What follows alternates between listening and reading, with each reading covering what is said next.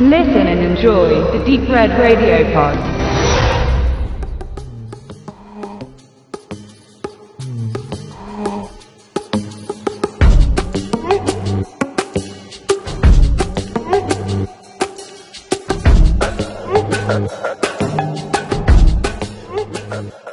Arby und Lee gehen mit stoischer Gelassenheit ihrer Arbeit nach. Im Fall der ersten Episode in einem Comicladen. Während Lee sich der umstehenden Kunden annimmt, widmet Arby, der wirkt wie ein Durchschnittsbrite der Arbeiterklasse, seine ganze Aufmerksamkeit dem Shopinhaber. Where is Jessica Hyde? Is, is she a customer? Because if she's a customer, I can find her. I, I can find her on the. Um, Where is Jessica Hyde? thinking so hard. I really am. I just don't know that name.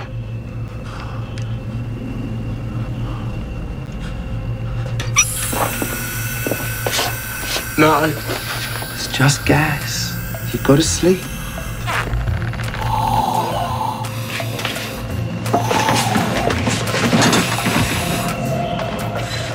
Verwirrt von der Erkundigung nach der ominösen Mrs. Hyde kann der Ladenbesitzer wiederum nur den Namen des Käufers nennen. Aber das scheint dem Duo schon zu reichen. Am Ende dieser Szene liegen vier tote Menschen, darunter ein Kind im Comicladen und die Serie beginnt mit einem elektronischen Musikmix, zu dem ein Mensch im Hasenkostüm für Werbezwecke den Coupon-Eimer schüttelt.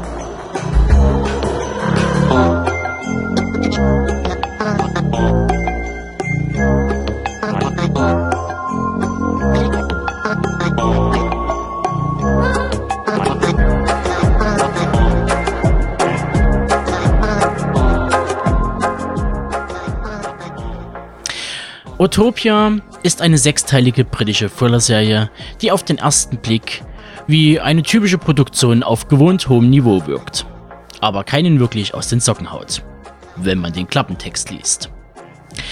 Wer sich jedoch auf die Geschichte einließ, bekam, fürs britische TV ungewohnt, frische Kost präsentiert, die die gängigen Regeln des visuellen Erzählens aufbrachen, um mit einer nur aus dem Kino vertrauten Qualität den Zuschauer zu überrollen. Utopia wirkt hart, aber es ist fair gespielt.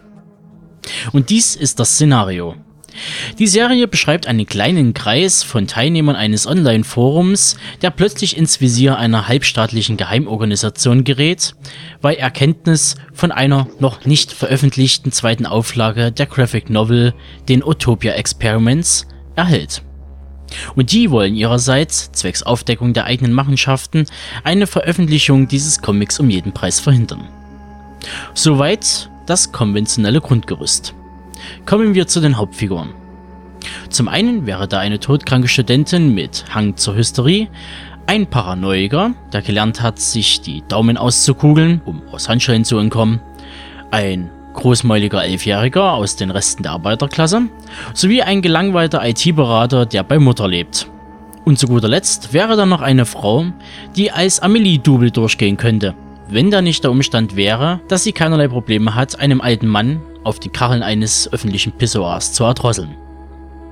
Unverfolgt werden diese von den bereits eingehend vorgestellten Auftragskillern Arby und Lee, die unreflektiert und emotionslos von der Kleinfamilie bis zur Schulklasse alles aus dem Weg räumen, was deren Auftraggeber als Ziel markieren. Zwischen quietschgelb und blutrot. Die Optik setzt auf satte und kontrastreiche Farben. Als guten Vergleich könnte man die nachkolorierten Filmwerke wie Der Zauberer von Oz oder Vom Winde verweht ins Feld führen.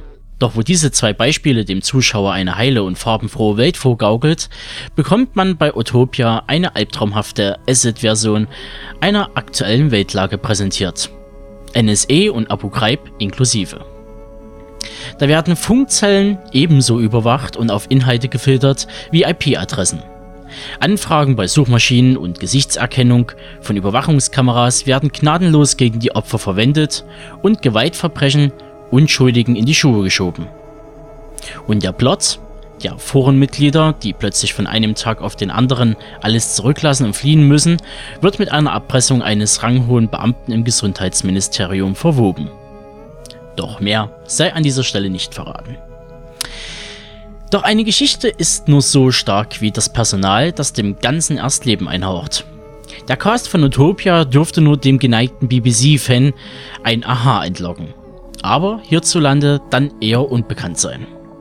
Die sich auf der Flucht befindende Gruppe wird durch Fiona O'Shaughnessy, aka Jessica Hyde, angeführt. Einigen bekannt durch Filme wie Outcast, Alice in Wonderland oder Warlock 3. Gefolgt von Adal Akhtar, alias Wilson Wilson, gesehen in Four Lions oder dem demnächst über die Leinwand flimmernden Pan aus der Feder von Joe Wright. Und Alexander Roach, einigen vielleicht aufgefallen in der Rolle der jungen Margaret Thatcher in der Verfilmung der Iron Lady. Das weitere Personal hat dagegen mehr Präsenz im deutschen TV oder Kino, sei es durch Krimis oder Serien. Kurz zu erwähnen wäre da Nathan Stewart Jarrett aus der Mystery-Serie Misfits, Niall Maskell, zu sehen unter anderem in Kill List oder dem Remake von Wending Refn's Pusher und zu guter Letzt Stephen Rea, der als Santiago in Interview mit einem Vampir oder als Inspector Finch in Wie vor Vendetta auftrat. Doch bevor ich gleich zu meinem Fazit komme, sollte eine Person nicht ungenannt bleiben. Die Serie selbst wurde für Channel 4 im Jahr 2012 bis 2013 von Dennis Kelly geschrieben und inszeniert und vor zwei Jahren halt auch ausgestrahlt. Das Besondere hierbei ist, dass Dennis Kelly aus dem Theaterfach kommt und bisher wenig Berührungspunkte mit TV und Filminszenierung vorweisen kann. Allerdings schlägt sich auf positive Weise seine Bühnenerfahrung auch in Utopia wieder. Seien es die Kostüme, der Bildaufbau oder der Hang zu Farben, um bestimmte Szenerien mit einem Charakter zu verbinden. So dann, komme ich zu meinem Fazit. Utopia wurde von den meisten Kritikern gelobt und allenfalls für die drastische Gewaltdarstellung kritisiert.